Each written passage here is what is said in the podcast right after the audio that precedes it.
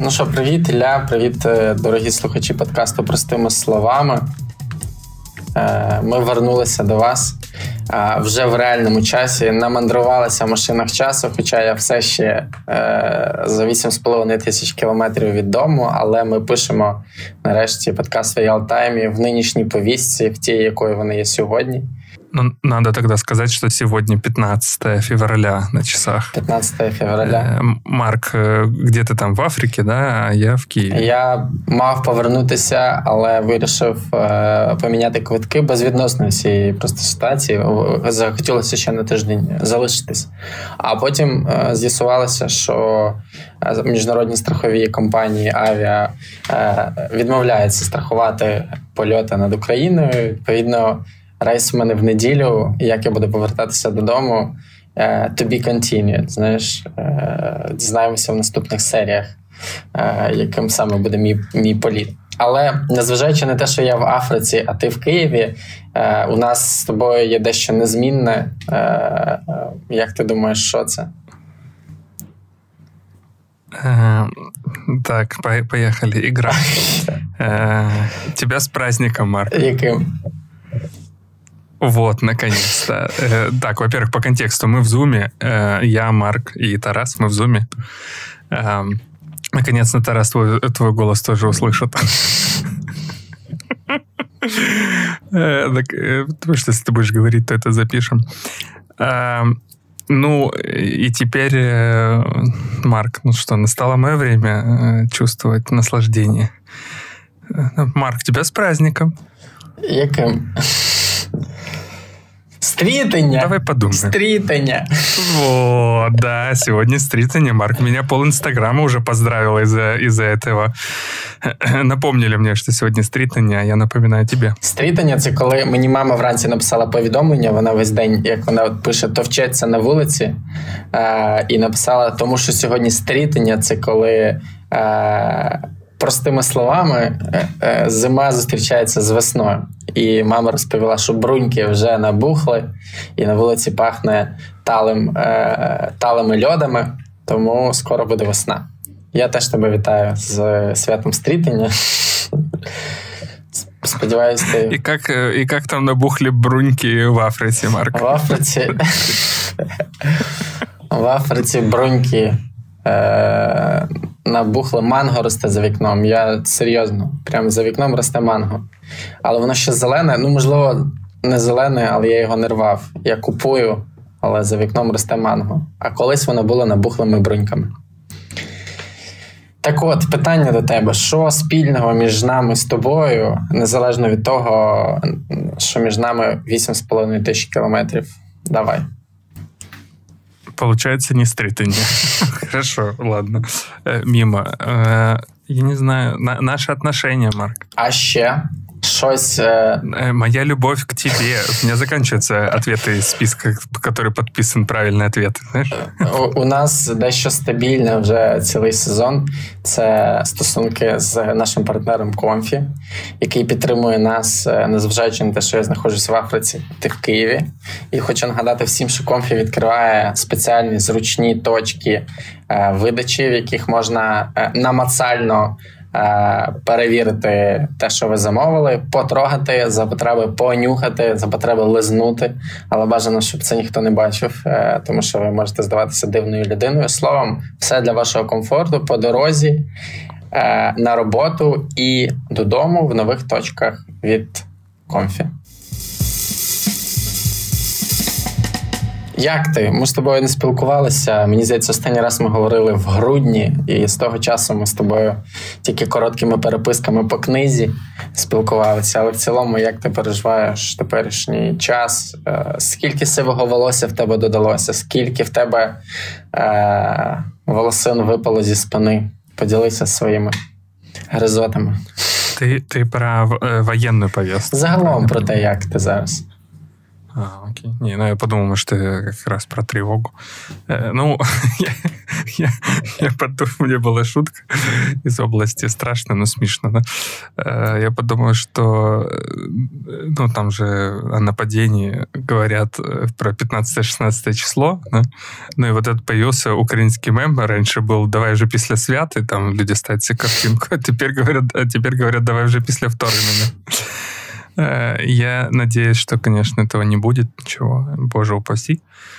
И я бы не хотел, чтобы нам и так про наш звук часто прилетает, я бы не хотел, чтобы мы выходили на FM, точнее не FM, а AM радиоволнах, поэтому, мне кажется, лучше, что пусть этого всего не будет.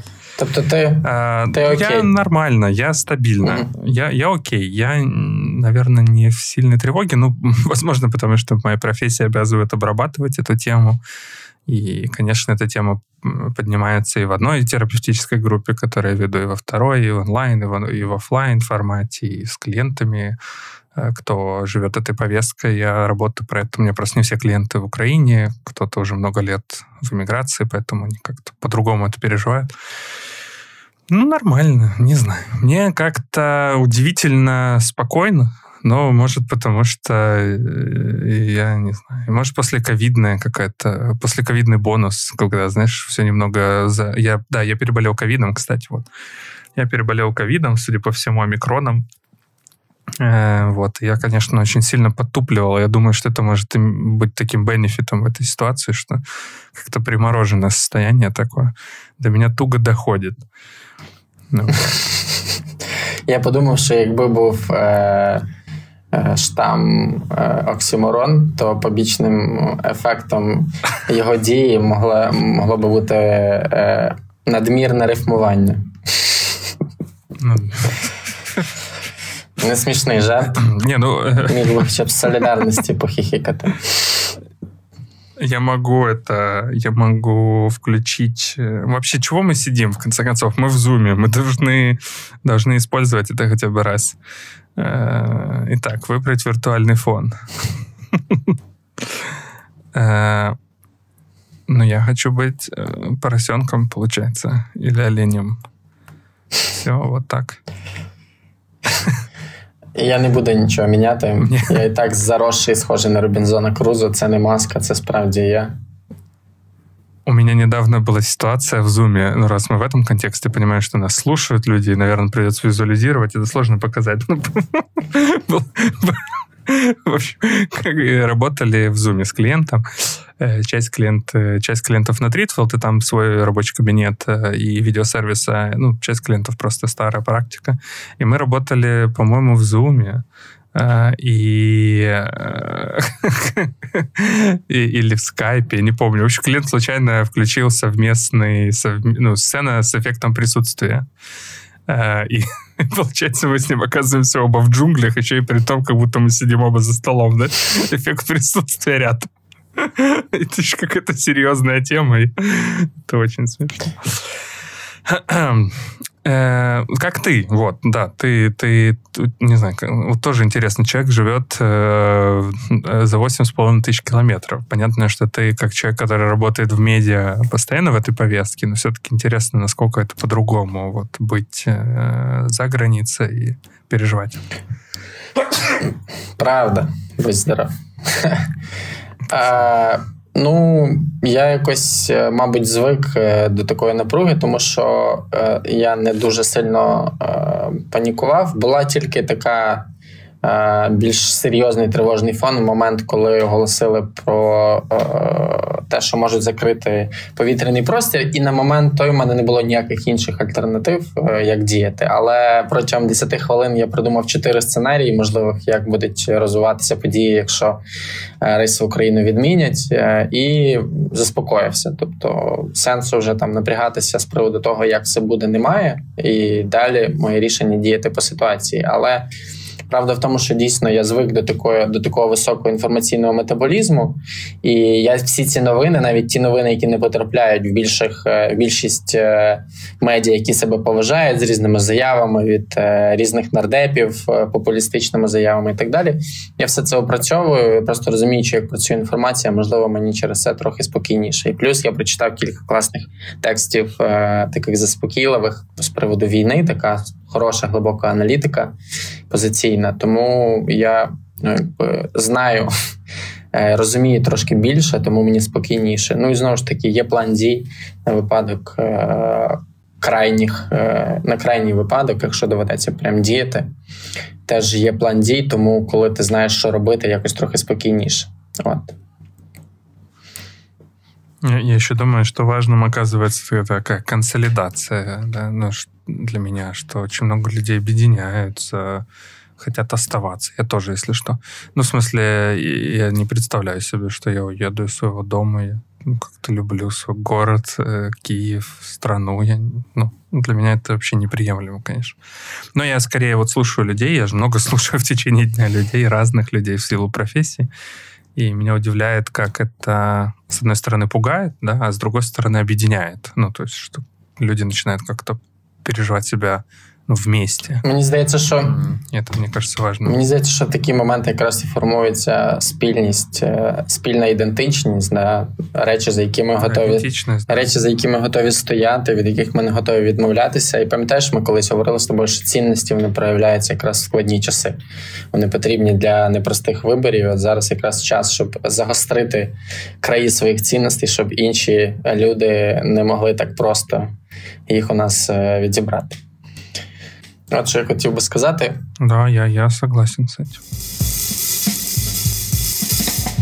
Речі, останнє, що хотів би сказати, згадав, моя подруга переїхала в Росію, одружилась там, здається, десь на кордоні з Україною, не надто далеко від кордону України. І от якраз момент цієї максимальної напруги, коли зі всіх сторін бомбили датою нападу і так далі, вона мені написала в Інстаграм повідомлення і вибачилась.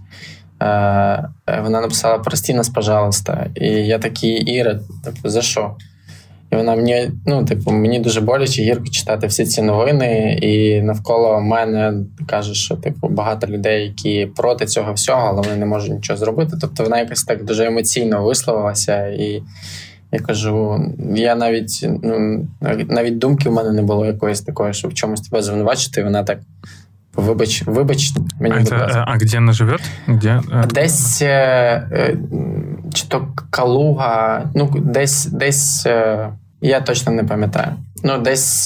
Десь не надто далеко від українського кордону. От, і вона так: «Прости нас, пожалуйста». І я такий розгубився, не знав, як реагувати. От. Да, я поражаюсь, действительно, пока еще не хватает слов весь контекст описать, при том, что я как-то, судя по тому, что происходит вокруг меня, как люди реагируют, или как меня трясут, я, наверное, не сильно в тревоге, но я успеваю как-то удивляться вообще, конечно, контексту, что как это все может быть. Окей, у нас осталось 3 эпизода, если я правильно помню. Всего 10 должно быть, да? И осталось поговорить про обсессивно-компульсивные типы личности, истероидные, организованных людей и психопатию. Я подумал, что очень логичным будет поговорить в эти дни о психопатии. Потому что мы буквально имеем дело именно мы живем в этом контексте сейчас, психопатическом повестке такой.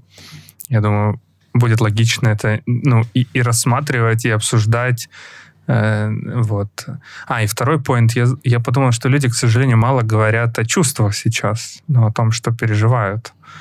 И много рационализируют, много аналитики, всего, да, там диванные аналитики иногда. И я могу понять, в смысле, рационализация — это хоть какой-то способ защитить себя, там, снизить тревогу. Это все нормально, ничто не человеческое.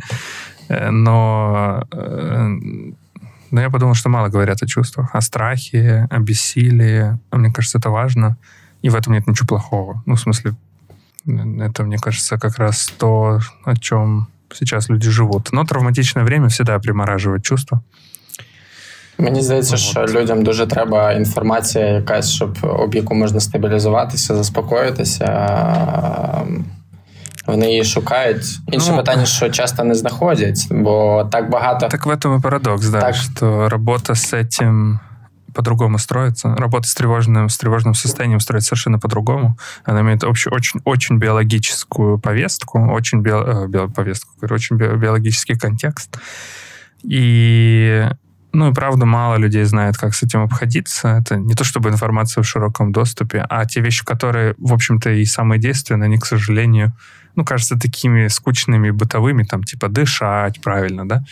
А ведь тревога имеет биологическую форму. Ну, в смысле, это то, что в нашем теле происходит, это абсолютно гормонально-химические реакции, и они, в общем, успокаиваются соответствующими действиями, грумингом тем же самым. Но это не то, что кажется... мы же живем в этом, да, мы с тобой шутим часто, мы живем в этом когнитивном мире сейчас, да, где интеллект всем правит. Мозги, интеллект, понимание. И получается, что люди хотят решить эмоциональную задачу такого панического характера когнитивным способом. Да. Понять, прочитать, успокоиться от рационализации, но это, как правило, не работает. Ну и жалко. Ну, если в следующем сезоне мы, может быть, поговорим о тревожном расстройстве и о том, как с этим работать. Но, тем не менее, тема психопатии очень актуальна. Я думаю, мы будем сегодня об этом говорить. Окей, я, правда, віддаю тобі сьогодні мікрофон і з радістю буду слухати про це. Я пробував прочитати щось, але, як правило, все зводиться до антисоціальності, соціопатії.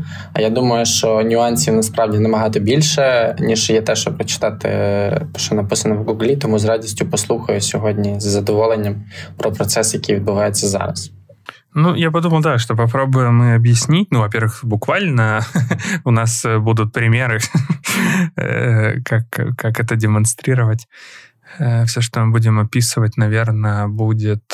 Я не знаю, полезным ли оно будет в этом контексте, но само по себе эта тема вечная. Психопатия — это вечная тема. Я попробую осветить ее, достаточно широко, но я не обещаю. Потому что вообще нужно признать, во-первых, что с психопатией как таковой я не то чтобы когда-либо имел дело. Я никогда не работал с клиентами, у которых была бы психопатия. Я думаю, что я встречал психопатичных людей, и в том числе в сообществе психотерапевтов. Такое бывает.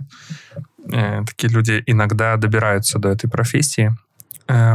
Я думаю, что я встречал иногда в группах таких людей, но чтобы вот прям я работал с таким, это неправда. Ну, в смысле, я такого не помню. Вот. Ну, давайте поговорим об этом. Увага усім прихильникам клубу «Барабанного коня». Вже 22 лютого стартує передпродаж книги «Простими словами. Як розібратись у своїй поведінці». Ви зможете придбати цю книгу із знижкою 20%, із фірмовим екслібрісом клубу «Барабанного коня», з фірмовим значком, ну і, звичайно, із підписами Марка та Іллі. Це можна зробити на сайті видавництва «Наш формат» або ж шукайте пости про книгу в інстаграмі Марка, Іллі, The Village Ukraine та «Наш формат». Купуйте гарні книги і дбайте про своє власне ментальне здоров'я.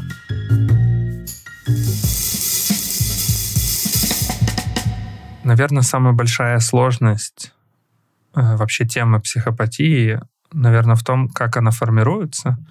Если мы говорим, что, в общем, все люди плюс-минус... мы говорим, да, что это биология плюс культура или биология плюс социум, да, то есть любой тип личности — это биология плюс социум. То есть у нас у всех достаточно разные типы темпераментов, мы очень по-разному устроены. У нас изначально генетически по-разному строится психика. И это очень важно, потому что то, как, да, в каком социуме мы потом окажемся, и будет этот букет раскрыт или не раскрыт. Он будет скомпенсирован или, наоборот, приобретет самые худшие свои стороны. То есть человек — это точно не чистый лист, это изначально определенная предрасположенность к какой-то форме поведения, Ну, это важно. Ну, то есть, вот как пишет МакВильямс, да, что все родители, у которых хотя бы больше 2 детей, знают, насколько дети разные. Вроде от одних родителей родились, да. То есть, если бы мы жили где-нибудь в мире Хаксли, где это и заранее моделируется, то мы могли бы получать одинаковых под копирку клонов детей. Потом, в зависимости от того, в какую культуру они будут помещены, в какой социум, они бы приобретали соответствующие навыки и тип адаптации. Да? Но пока мы живем в мире, где еще людей не клонируют, невозможно это просчитать, и, в общем, люди действительно очень разные. И вторая часть — это уже будет культура. Так вот, когда мы говорим о психопатии, мы говорим, что достаточно в большой степени будет предрасположенность к такому типу личности или такой вообще организации психики будет способствовать генетика. То есть это уже доказанный факт, и это действительно, скажем так, это предрасположенность на генетическом уровне. Эти люди, будучи еще детьми, весьма агрессивны, весьма вспыльчивы, реактивны, у них низкая способность к контейнированию чужих эмоций, достаточно низкая эмпатия и так далее. И это буквально переживается биологически, если хотите. То есть это не та ситуация, когда вот ребенок такой, потому что вот родители, да, плохие, или там родители антисоциальные, или родители там холодные, да, или жестокие. То есть психопатия с большой вероятностью, из последних данных, это все-таки то, к чему человек изначально предрасположен на уровне генетики. И очень-очень-очень большая, конечно, роль будет играть то, в какую среду попадет вот этот потенциал. Да? То есть если такой ребенок вырастет действительно в маргинальной семье, то мы, скорее всего, увидим очень сильное ухудшение ситуации, и эта агрессивность будет приобретать все больше и больше и худшие качества. Да? И, наоборот, в смысле, мы сможем увидеть наверняка и достаточно как умеренную психопатию, если можно так выразиться, то есть которая будет скомпенсирована достаточно доброй социальной средой. Много фильмов есть на эту тему. Вот если помните, был с Элайджей Вудом и Маколей Калкином, по-моему, «Хороший сын» назывался фильм. Вот он, например, показывает действительно ребенка-психопата. И, собственно, вроде как ребенок растет в здоровой семье, но проявления этого ребенка достаточно агрессивные, жестокие. И вот это пример психопатии в детском уровне. Да? В смысле, мы видим достаточно любящую семью. Может, не безоблачно. В целом окей, да. То есть это не что-то маргинальное. Поэтому смотреть на психопатов как исключительно на историю, где это ребенок, выросший в какой-то маргинальной семье, это не так. Вот. Поэтому в каком-то смысле мы стоим перед лицом какой ситуации, что в мире точно будут психопаты. В мире будут психопаты, потому что это генетически предрасположенность. Дальше возникает вопрос. Вот тут уже больше к Роберту Сапольски. Я не помню, что он говорил о психопатии из тех материалов, из книги, которая у меня есть, я не помню. Но можно предположить, это скорее догадка, и, по-моему, я от кого-то из коллег слышал такую версию, да, что это тоже обусловлено некой популяционной необходимостью.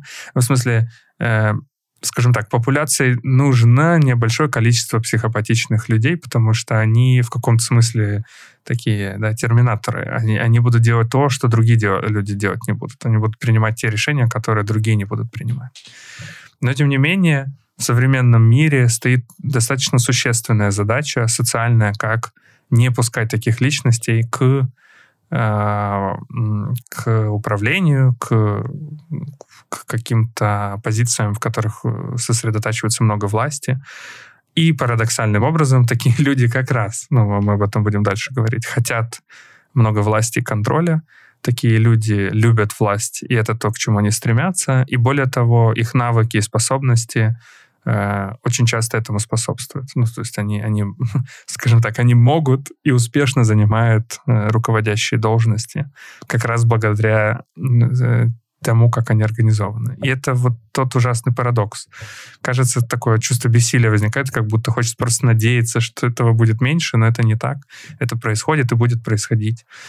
И особенно страшно, когда такие люди достигают каких-то очень больших высот во власти. Вот то, что мы видим, когда смотрим новости про президента, к сожалению, президента соседнього государства, да, который веде неадекватну політику.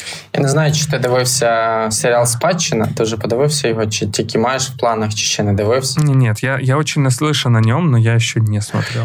Там є, ну там в принципі всі вони зі своїми особливостями дуже такими детально пропрацьованими сценаристами, але там є один персонаж, якого грає брат Миколая Калкіна, не пам'ятаю, як його точно, один з Калкінів теж є. Що там багато, ціле сімейство братів, сестер. І він грає персонажа Романа, тобто у них там всі, у всіх незвичайні імена Роман. І він грає якраз такого от персонажа, дуже жорстокого, надмірного, позбавленого будь-якої емоційності. І це, власне, дає йому якийсь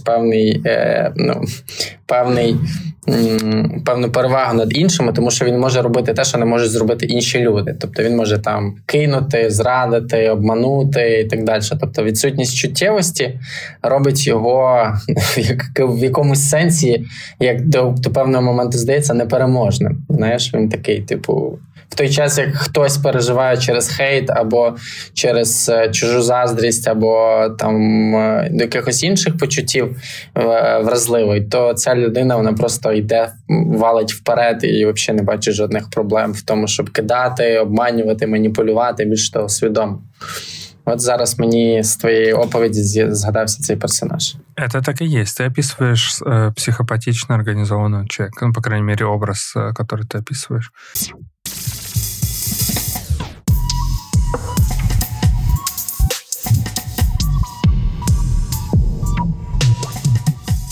Хлопці, сьогодні Комфі підготував для ваших лінивих дубць справді складне завдання.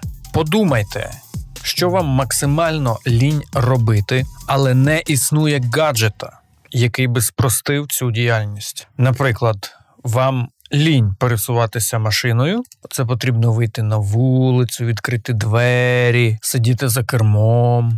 А от якби можна було просто, заплющивши очі, опинятись у потрібному місці. Або, наприклад, щоб шкарпетки самі злазили з ніг і потрапляли у пральну машину.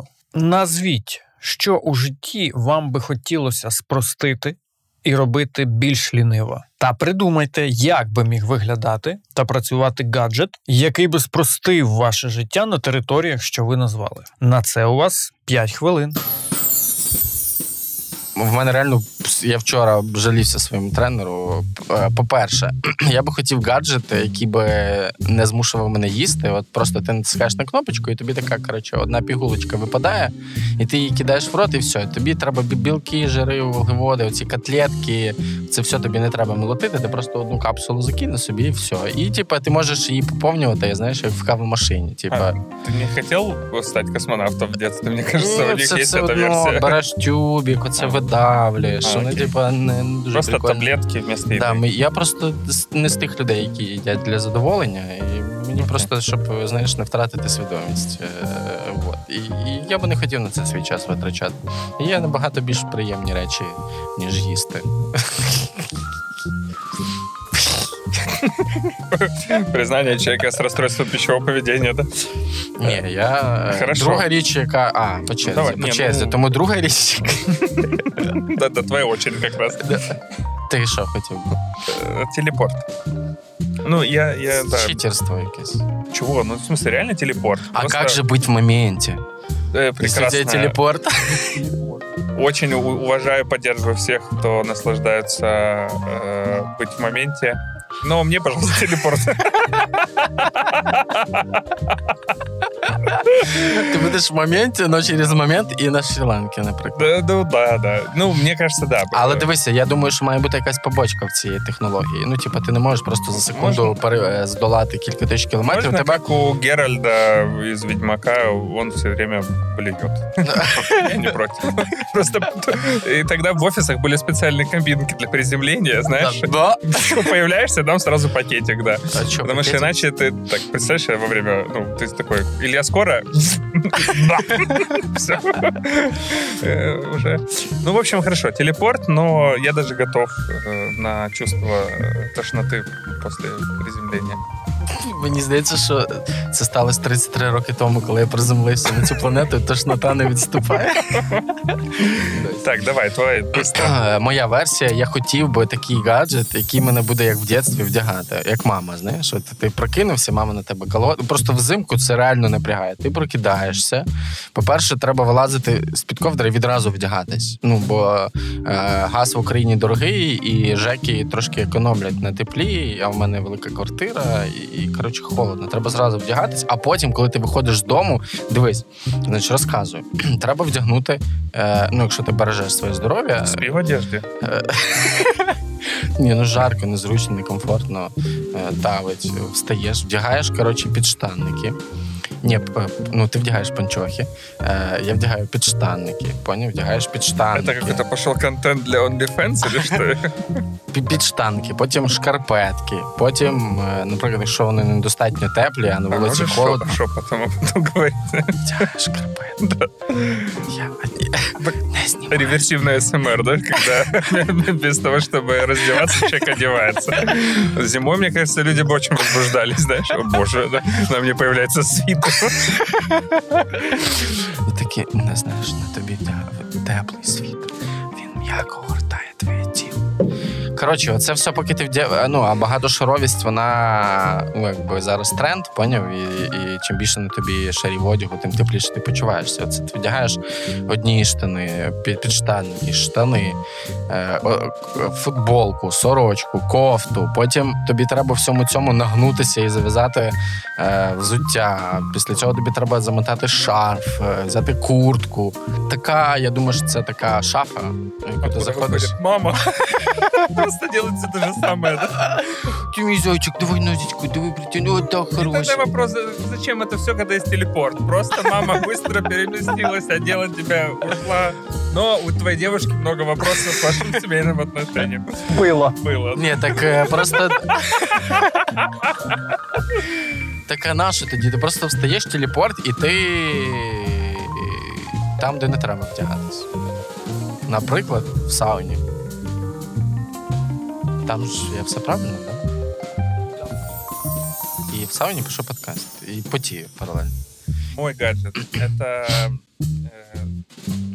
короче, зубная щетка, где нужно даже не просто прикладывать, а то лень, а просто ты берешь, как каплу закусываешь, и она просто сама чистит зубы и больше не заботит, даже держать. Уже зубная щетка, которая у просто... меня электро, це, чувак, прекрасно. Да, ты, ты просто так вот тримаешь. Да, надо просто прикладывать. Не которая даже вертится, да. Просто...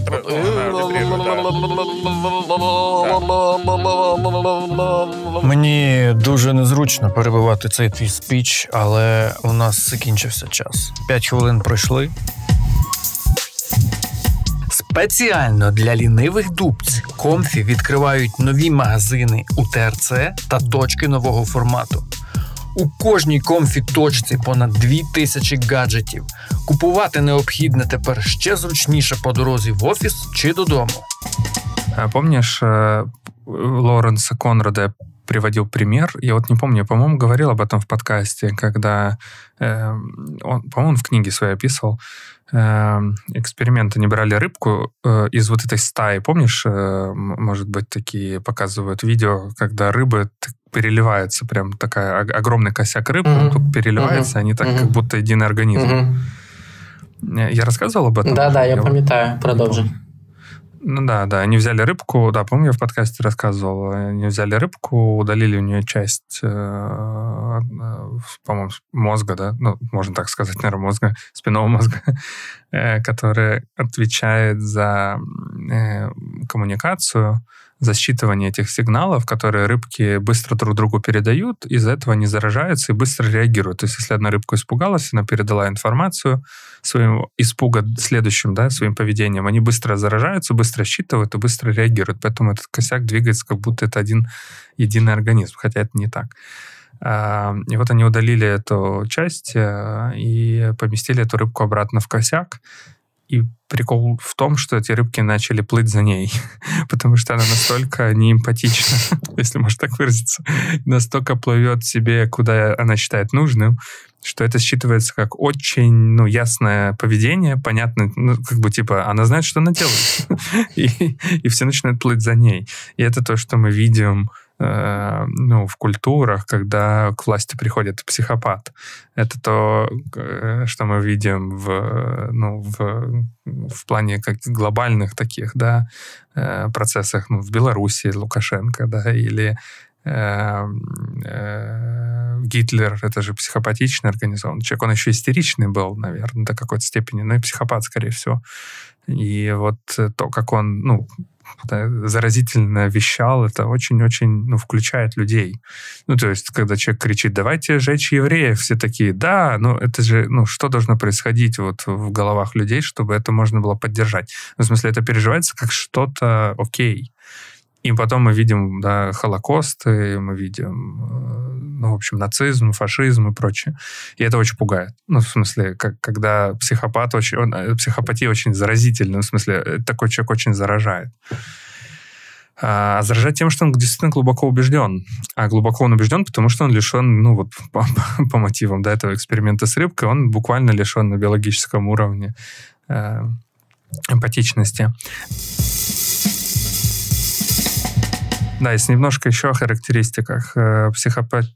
Психопатично организованные люди, вообще правильно говорить так.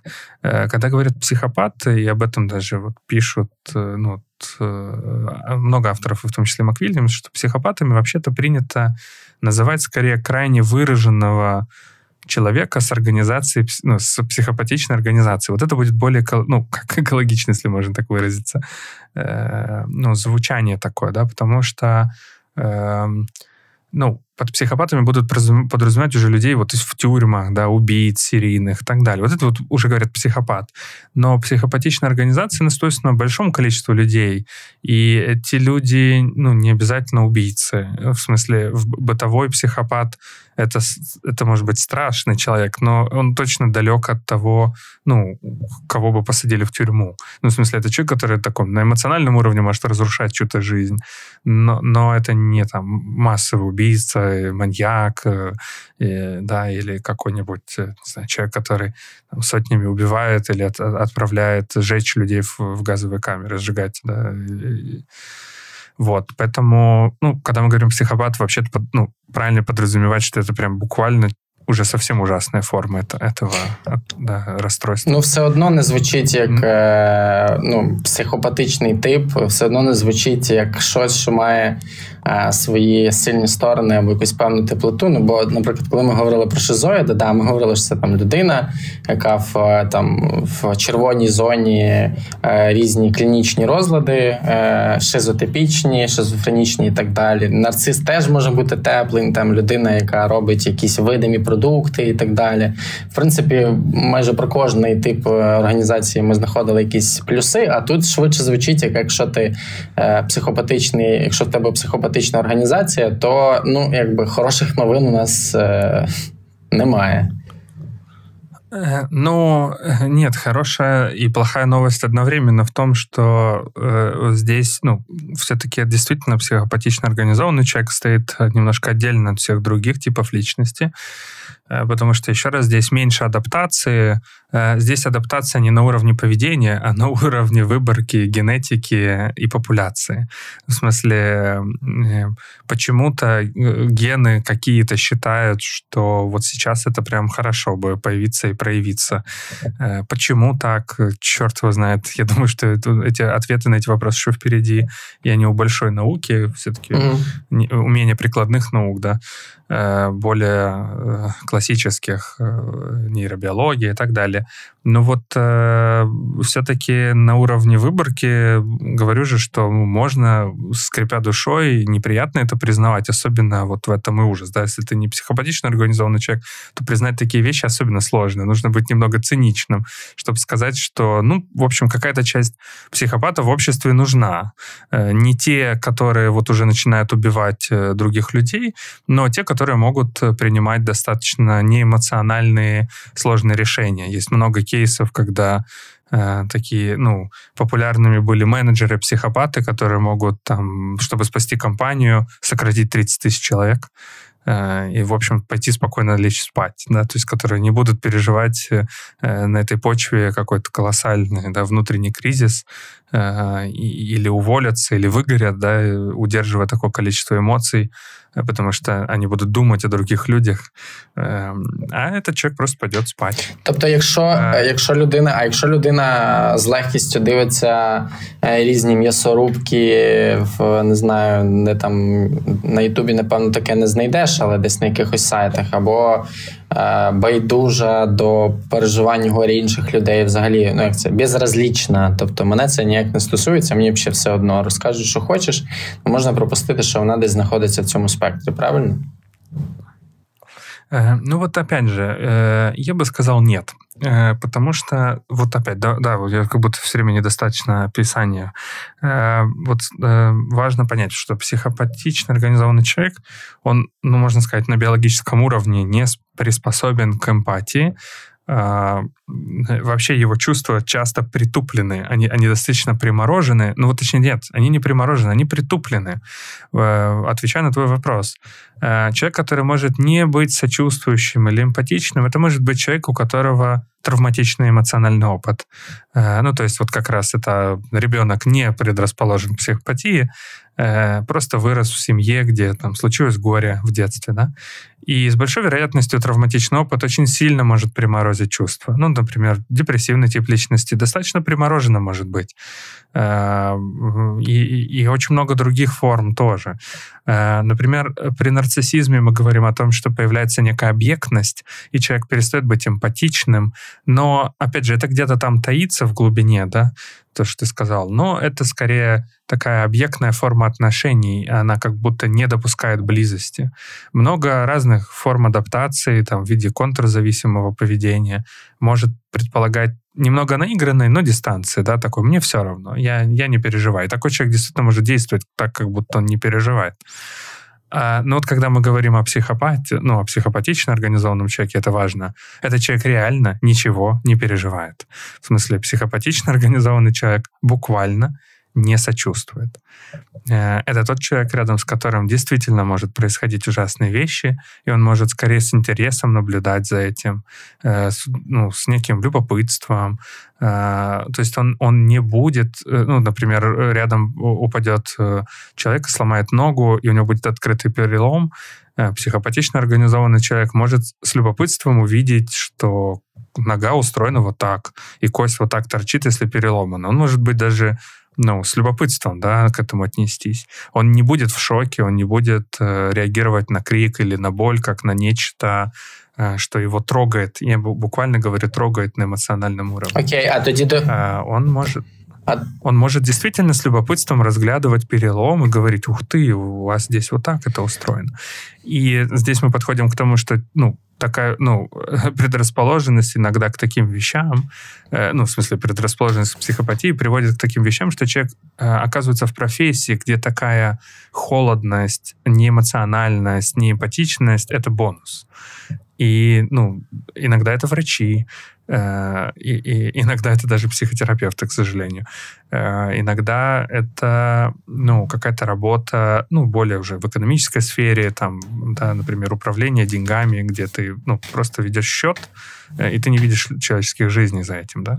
Ну, то есть я к тому, что это вот так работает. Это если ты говоришь, какой бенефит для этого человека, это так. Ну, звучить як... Есть работы, где чувствительность очень опасна. Звучить як людина, яка не здатна, не вміє, ну, навіть не те, що не вміє, а просто не здатна, немає такої функції переживання різних емоцій, і звучить як так само це людина, яка не може любити, людина, яка не може, ну, тобто в неї всередині грубо кажучи, жива снігова королева. Або, можливо, це і є снігова королева.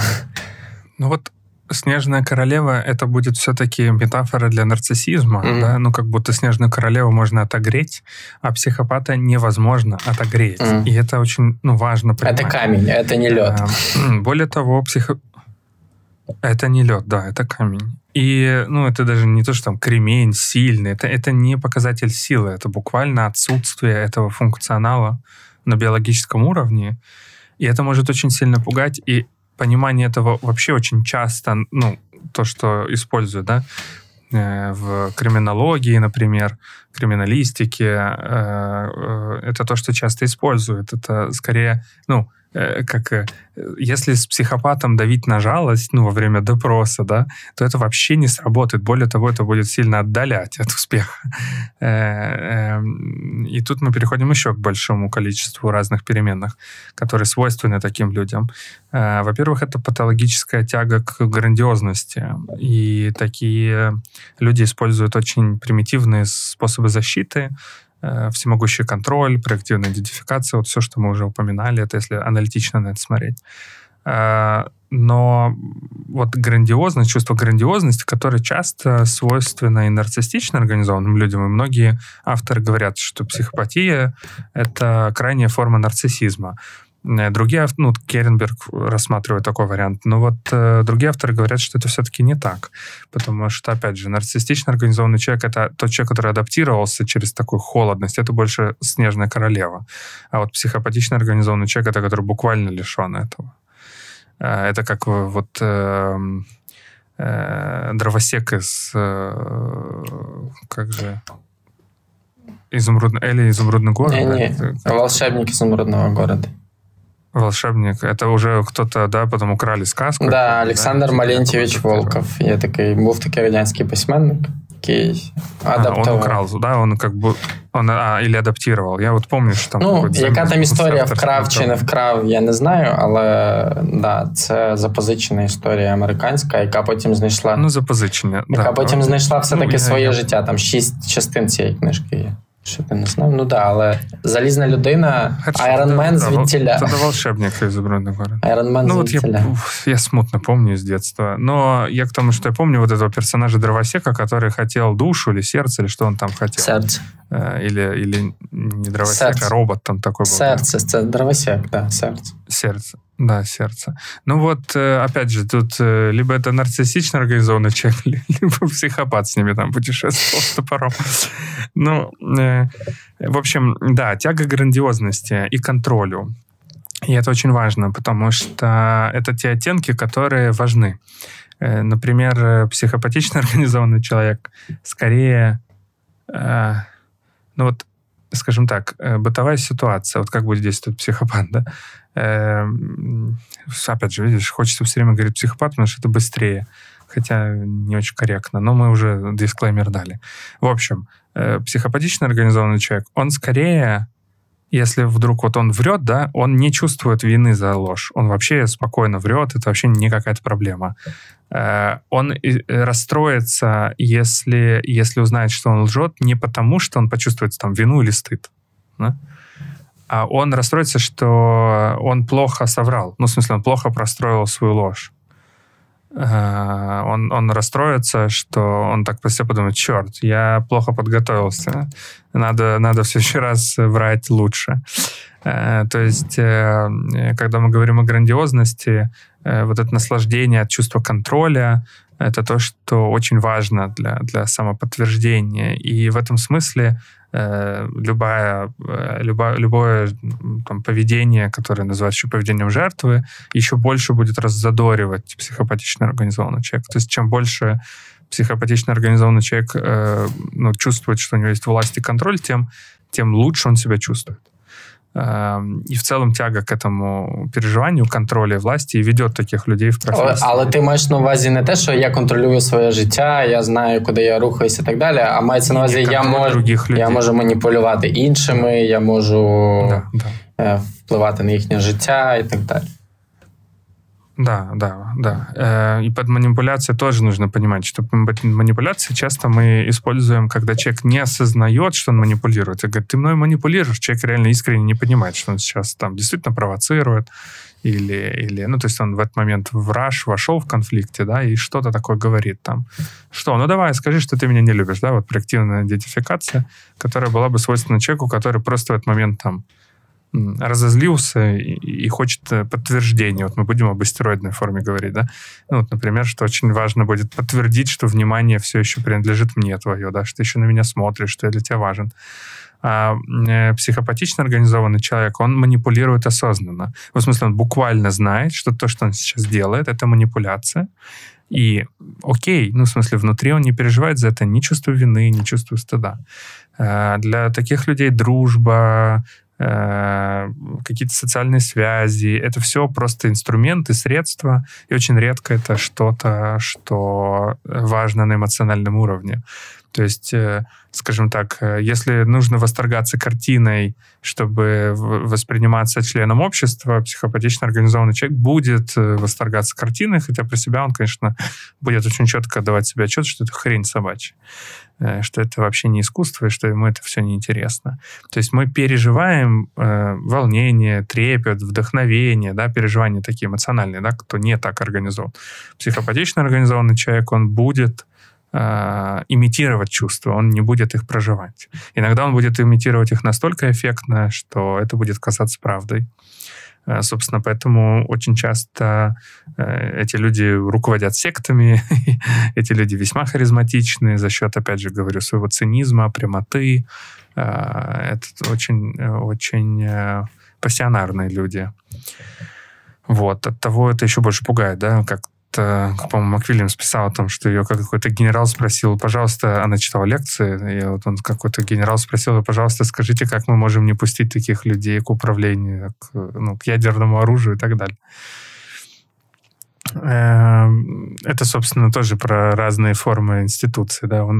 Там противовесы на Западе работают, а у нас вот эта культура, уже, надеюсь, в Украине все-таки нет, и мы становимся демократическим государством, но вот в России, к сожалению, все еще вот этот культ, да, там, ну, работает. Ну, потому что вся система машина на это работает, да. Ну, то есть там чем, ну, как такой восточный формат, да, чем знаменитее и харизматичнее лидер, и чем он ближе к солнцу, да, тем вроде я больше в безопасности. Этому, ну, то, что пытаються транслировать людям, хотя это тоже перестает работать, я надеюсь, перестане. Як я розумію, провідними почуттями тоді таких людей є гординя, високомірність. Ну, якщо ми говоримо про те, що грандіозність є визначальною, то гординя, високомірність, надмірність взагалі як такий спосіб поведінки, да? Думаю, що вони заздрять. Пропускаю, що вони можуть заздрять. Да, очень много примитивной злости в том ключе, что злость на уничтожение соперника. Ну, то есть я хочу разрушить то, чему я завидую. Угу.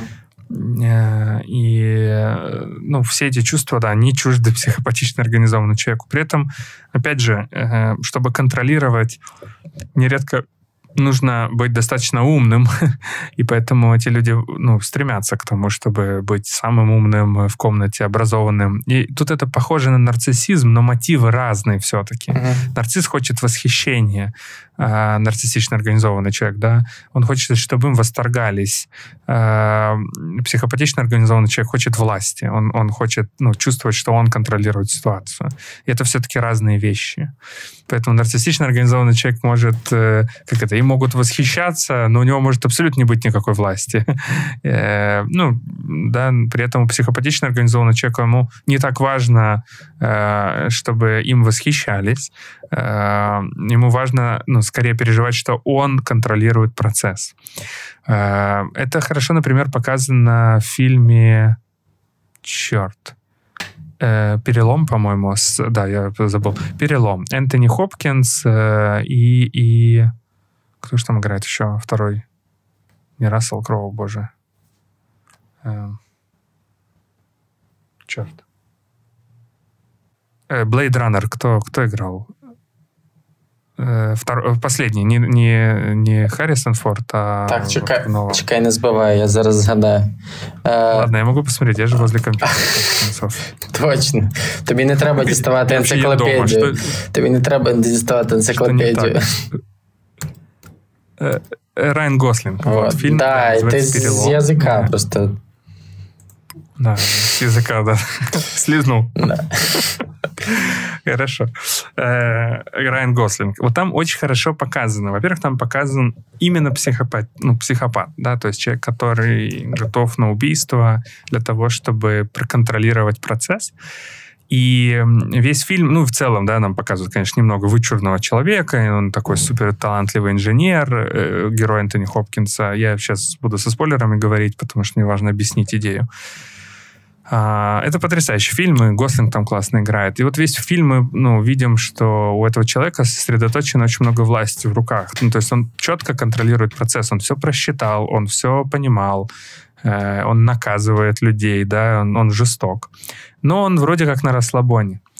И там, ну, режиссерский ход или ход сценариста, который очень четко подмечает вот эту слабую сторону, да, психопата, что как только он потерял контроль, в конце фильма это происходит благодаря, да, усилиям Гослинга, героя Гослинга. Ну и важно, да, что весь фильм, он защищает сам себя в суде. Ну, он настолько чувствует свою неприкасаемость, да, невозможность его засудить, невозможность его... Он вроде как совершил убийство у всех на виду, но при этом никто не может это доказать. И вот в конце мы видим, когда вдруг это становится возможным, когда весь вот эта вся его грандиозность рушится, она рушится. Мы видим в суде уже, как рядом с ним там сидит 8 адвокатов, которые все работают, чтобы он не сел в тюрьму, потому что он испугался. И вот это то, как выглядит, ну, в гипертрофированной форме поведение психопата. Ну, то есть, что он стремится к контролю. Ему не обязательно, чтобы о нем знали, или он не обязательно известный человек, но он очень хочет, ну, чувствовать, что он контролирует процесс. И, собственно, это лежит в основе того, что будет происходить с человеком, который оказывается в отношениях с таким. Он, такой человек может сильно, ну, быть сильно зависим, он может оказываться во власти такого человека. Я много работаю с людьми, которые, ну, так или иначе оказывались с психопатами в отношениях, да, то есть с теми, кто переживал насилие. И это история в виде там того, что это буквально реальные кейсы, да, что такой человек может запереть, там, чаще это, конечно, мужчины, потому что в силу так, природной агрессивности чаще это мужчины, но женщины также склонны к психопатии, нет такого, что это гендерная история, да, просто мужчины чаще. Возможно, ну, одна из версий, что женщины не так часто и на генном уровне, да, предрасположены, и дальше поведенчески это гасится, потому что, ну, так уж случилось, что природно более уязвимы, да, месячные, беременность, ну, то есть такие вещи, которые на гормональном уровне сильно останавливают агрессивность. Просто потому, что это продумано природой. Мужчины, к сожалению, в данном случае лишены таких преград. Ну, в смысле, что мужчину ничто не останавливает, да, проявлять свою агрессию. Нет даже каких-то гормональных противовесов. Поэтому мужчины чаще оказываются, ну, обнаруженными с таким отклонением. Так вот, о чем я говорю, что такие мужчины могут буквально, ну, вот история, которую я знаю, да, там могут выкинуть вещи на улицу, забрать все кредитные карты, это реальный кейс, да, у своей жены, забрать там кредитные карты, забрать ключи от машины и просто выставить на улицу. И вроде как, ну, вот нет ни мобильного телефона, ничего, да, что-то нужно с этим делать, какая-то беспомощность, ну, например, ждать под дверью, да, там, нету денег, чтобы, ну, если эти деньги как-то найти, то это нужно кого-то попросить, вроде как унизиться, да, попросить довести, то есть ты не можешь позвонить, да, у тебя забрали все средства коммуникации, деньги, все, вот и выставили на улицу. Тебе, ну, что, пешком идти или там, ну, надо останавливать, кого-то просить.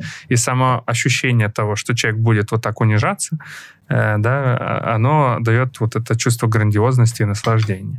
Там, или другой кейс, буквально закрывали там ванной, например, да, закрыли жену ванной, потому что, ну, вот был спор, все закрыл, мол, типа, посиди, подумай над своим поведением, как будто это маленький ребенок. Ну, с маленькими дітьми так, скажеш мені, що так теж не можна поводитись.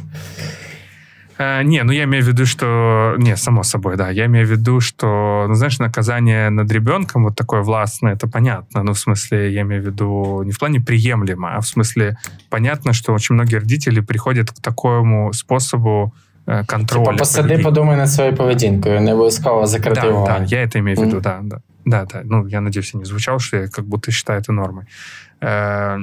Нет, ну, а тут буквально взрослый человек, просто у ребенка, как объяснить, нету силы противодействовать этому, да?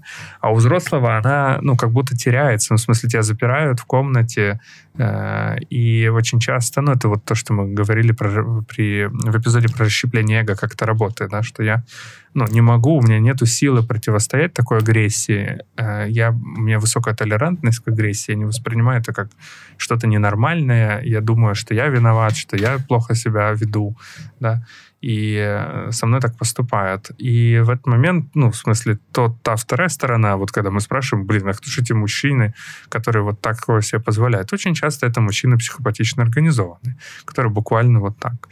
Да, или это какой-то контроль, например, такие мужчины могут подкидывать датчик, какой-нибудь GPS, да, там, тайно, или явно, ну, то есть они могут пытаться контролировать партнера, где, как он находится, что с ним, да, читать переписки, ну, то есть это такая форма контроля очень сильная. И жизнь в таком контроле, конечно, это ужасно, но когда высокая толерантность к такому насилию, да, то это получается у человека, он вроде как воспринимает себя ненормальным, а насильника нормальным, и этот насильник часто психопатично организован. Тобто просто вийти з рівноваги і на когось не кричати, тому що втратив на якийсь момент контроль або емоції переповнили, або так далі, це не те саме, що бути психопатично організованим, і називати людину психопатом в цьому випадку буде некоректно. Правильно? Ну, да, часто, ну, почему в быт уходит это, да, психопат, ой, он психопат.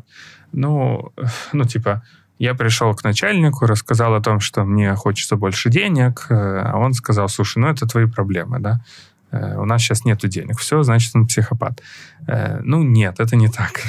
Ну, то есть, часто психопатами называют людей, когда оказываются рядом с ними в опыте, да, ну, неразделенном. Ну, то есть, что вот я что-то чувствую, а тебе на мои чувства наплевать. Ах, ты психопат. Ну, нет. Ну, в смысле, это не так. То есть, технически это правда. Психопатично организованный человек нечувствителен. И иногда это верный кейс. Но не всегда, когда кто-то не разделяет мои переживания, не хочет на них реагировать, это психопат. Ну, очевидно, да. Но психопатично организованный человек — это действительно тот, который... Ну, более того, часто нечувствительность приписывают почему-то в быту психопатичным людям, хотя, еще раз, это не так. Психопат точно не будет с растерянными глазами смотреть на тебя и говорить, я не понимаю, что ты от меня хочешь. Так будет смотреть человек, например, шизоидно организованный или просто травматичный, да, опыт за спиной, где, ну, нет чувствительности. Человек искренне не понимает, он растерян, да? Психопатично организованный человек очень будет четко понимать, что от него хотят. Он, если будет растерян, то он будет имитировать эту растерянность. Он не будет, скорее всего, ой, а шо це? Буквально не знать. Ой, а шо це? А я, да, не знаю. Ні. Який Крим? Ні, нічого не брали. Собственно, да-да-да, вот так. Но это то, что называют газлайтингом. Напомню, что этот термин появился после фильма «Казовый свет», «Газлайт». Достаточно старый фильм, черно-белый, очень классный. Я рекомендую посмотреть. Он свежий даже сейчас, его очень интересно смотреть. И нам, собственно, кстати, показан психопатично организованный человек. А может быть, даже и психопат. Он очень четко понимает, что он отрицает реальность, таким образом сводит с ума. Газлайтинг — это отрицание реальности. И вот психопат — это человек, который будет репрессировать объем чувств человека, которого нужно контролировать, репрессировать, в смысле уменьшать в объеме. Он будет говорить, ну чего ты, я просто тебя задел локтем случайно. А то, что у тебя там синяк и кровоподтек, это, ну, слушай, ну, у тебя кожа нежная, да? То есть это будет, вот это газлайтинг, да, когда отрицается, ну, что-то, что очевидно, да, нет валидации. Человек не может рядом с таким ну, рядом с психопатично организованным не может валидировать чувства. Uh-huh. Ну, в смысле, это не будет, что человек в сердцах его там довели, да, он спровоцировали, он ударил, и потом он сам в шоке, ему стыдно, он в аффекте, ему и стыдно, и страшно, и он чувствует себя виноватым, он извиняется, да. Ну, в смысле, психопатично организованный человек очень четко будет понимать, что он сделал, но он будет делать вид, что произошло, это не что-то серьезное. Uh-huh. И это, ну, то, что может немного пугать, что единственный способ, это касается Украины сейчас, ну, нас, единственный способ противостоять психопатии, как бы страшно это ни прозвучало, это быть немножко психопатом. И это, например, очень хорошо показано в фильме «Семь психопатов». Кстати, так и называется фильм. Там целая плеяда актеров. Да, там целая плеяда. Ну, как же актера зовут? Тоже посмотрю. Это тоже очень хорошо. Я просто пытаюсь через образы передать с Колин Фаррелл, да? Да, Колин Фаррелл. Ну, там много еще, там Вуди Харрельсон играет, и Кристофер Уокен. Ну, такой бандитский фильм. Ну, в целом, там прекрасно показана эта история, как человек, который вот здоровый, да, попадает в замес между психопатами. И, ну, у него так немного кукуха едет на этой почве, но он выучает вот это правило, как обходиться с такими людьми, которая в целом, наверное, ну, это, в этом и идея этого фильма, да, что этот человек обретает этот способ внутри, немного научившись. Тобто дзеркало это. Там в начале, ну, собственно, в конце, не в начале, в конце происходит сцена, которая полностью объясняет, ну, собственно, стратегию, как нужно действовать рядом с психопатом. И вся история человечества показывает, что это, к сожалению, единственный путь, который работает. Там в конце один из каких-то героев, который выжил, и который теперь имеет зуб на него, звонит ему и говорит, ну, это надо пересмотреть, но я вот общую фабулу помню этого события. Звонит ему и говорит, что я, мол, тебя там убью, я тебя найду, я тебя расчленю. На что герой Колина Фаррелла, он, собственно, говорит, что нет, подожди, это я тебя найду, это я тебя расчленю. Ну, в смысле, он просто как бы, ну, говорит о том, что нет, ты не понял, ты сейчас мне там, ну, условно, свой номер показал, да, и теперь я тебя найду. И тут с той стороны реакция в трубке, все, понял, ну, ладно, давай, пока. Ну, в смысле, ну, как будто только такой язык может понять психопатично организованный человек. И это не смешно, потому что, чтобы прийти к такому опыту, то обычно быть готовым на такие же крайние меры и, собственно, в каком-то смысле стать защищенным, да, от такого человека, это очень часто пройти какой-то ад просто, да, внутри. Люди, ну, женщины, которые разводятся с психопатами, они проходят ад. Ну, я таких женщин сопровождал не раз в терапии. И это, ну, и действительно, ну, постепенно они приходят к тому, что у них появляется вот это невероятное, ну, чувство агрессии, которая может быть применена в ответ. И в этом и суть, что чем больше ты ждешь, что сейчас можно связаться с этим человеком нормальным человеческим, ну, там, разговором, все меньше она работает. Это также хорошо показано в фильме «Человек-невидимка», который последний, с 2020, по-моему, года. Тоже очень рекомендую. Он тоже показывает именно, ну, собственно, вот этот нарратив. И он также показывает, что происходит с человеком, который, ну, можно сказать, пытается выжить рядом с таким, да. Главная героиня, мне кажется, вообще это замечательный фильм про тему, тоже, да, интересно, ну, повестка феминизма, ну, активна, и я только рад. Да, фильм с Элизабет Мосс, если что. Так вот, мне кажется, что этот фильм делает для темы феминизма больше, чем, ну, очень часто люди, которые просто об этом в лоб говорят. Потому что он показывает, ну, на мифологическом и метафорическом уровне рождение агрессивности у женщины, которая может противостоять вот такому психопатичному мужчине. Ну, и причины, почему это происходит, и так далее. Да, и там конец фильма очень, ну, тоже не хочу спойлерить, наверное, но он очень четко показывает ту же модель, которую я описал уже про другие фильмы. Да, что происходит в конце. Единственный способ справиться с психопатом — это быть немного психопатом.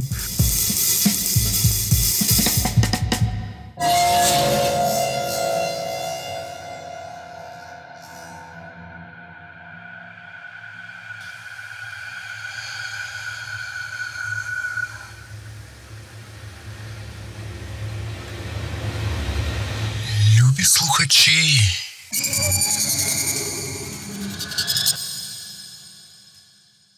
Я бачу, що не всі з вас стали нашими патронами. Це ж так легко. Вам достатньо просто натиснути кнопочку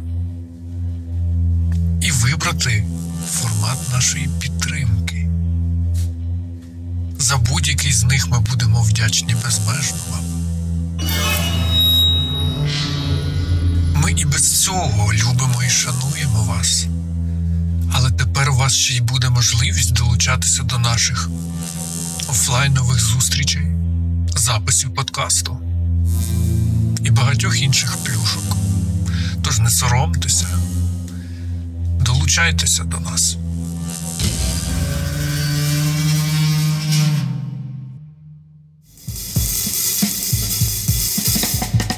Ну, в общем, такие основные вещи, которые, наверное, нужно знать о психопатии.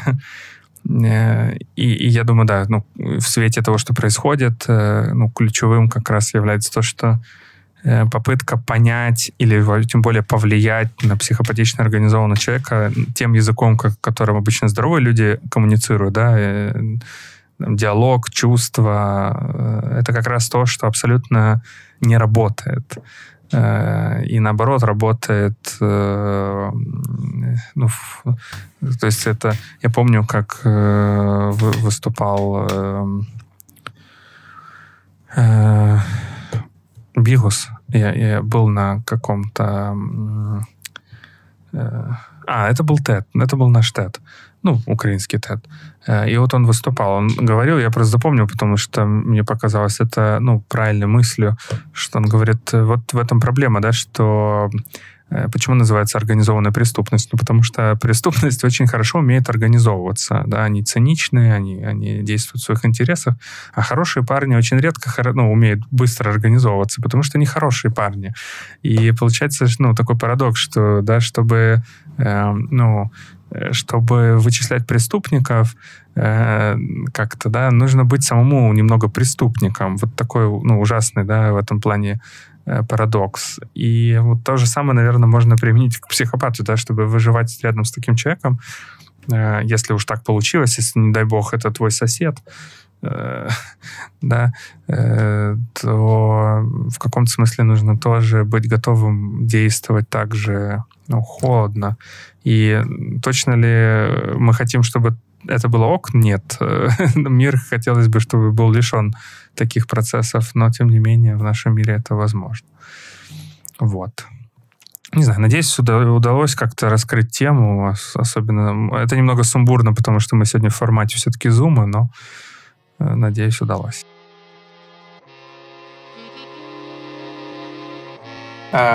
Рекомендації я вже назвав серіал «Спадщина». Важливо, це американський серіал HBO, а не російський серіал, щоб ви раптом не сплутали їх між собою. Це «Спадщина» зараз феноменальний серіал, який за «Золотий глобус» в різних категоріях бореться сам з собою. Тобто там немає жодного іншого претендента на «Золотий глобус», крім серії цього серіалу. Історія про сім'ю спадкоємців великої медіакорпорації Вайстер-Ройко, це прізвище цієї сім'ї Рой, 4 дітей і батько, патріарх, який ніяк не може відійти від влади, вони б'ються за кожен з них, б'ється своїми методами за прихильність батька і за подальше керування цією корпорацією. Там є один з персонажів Роман, він якраз от, власне, психопатично організований, хоча в цілому вони у них всіх там є задатки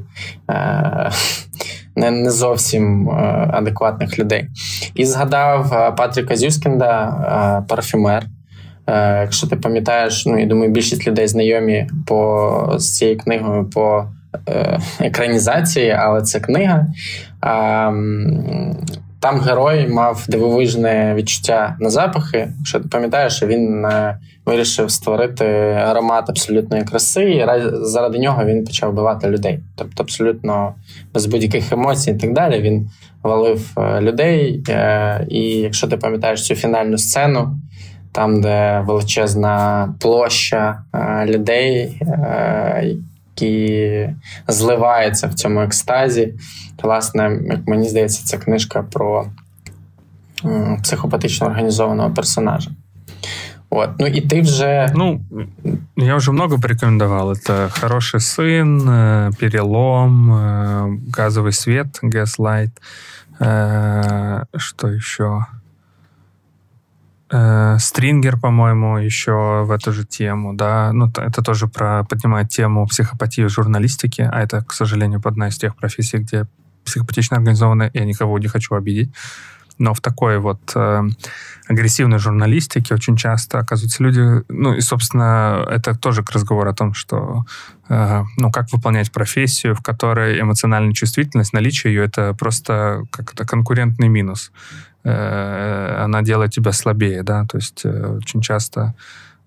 Ну, вот, в общем, этот фильм, он как раз про это, да, когда человек ни перед чем не останавливается, чтобы получить материалы, и оно поднимает вот эту, да, тематику, да, того, где это еще журналистика, где это уже такой акт агрессии, психопатии. Вот, тоже важно. Ну, да, и что-то я еще упоминал. «Семь психопатов», там замечательная сцена в конце, в «Переломе» сцена в конце, которая, мне кажется, очень четко описывает, что такое, как противодействовать психопатии. Да, я напоминаю, что нашим партнером в этом сезоне является Комфи, сеть гипермаркетов электроники. И вот люди, которые поддерживают других, которые стараются сделать мир лучше, настроить классный сервис, это обычно не психопатично организованный сервис. И это важно, потому что там есть забота. А забота — это то, что неведомо психопатично организованным людям. А про заботу чуть подробнее. Комфи делает очень классные штуки. Они открывают большое количество точек, которые делают удобным получение техники. В этих точках также можно и оформить кредит, и посмотреть, покрутить в руках техніку, і все це можна зробити просто буквально по дорозі домой. Сподіваюся побачити тебе вже наступного тижня в Києві. Та я теж. У нас багато справ з тобою спільних, на щастя, багато спільних справ. Ну що, тоді прощаємося, Марк. Ти вже сказав мені слова, а ми тобі это приїжджай, да, приїжджай поскорее. Приїжджай нормально, щоб без этих... Да, давай лучше прилетай без приключений, и уже следующий эпизод, как раз будет про обсессивно-компульсивный, наверное. Или про истероидный, да, и вот что-то одно из двух подойдет к этому опыту. Пока.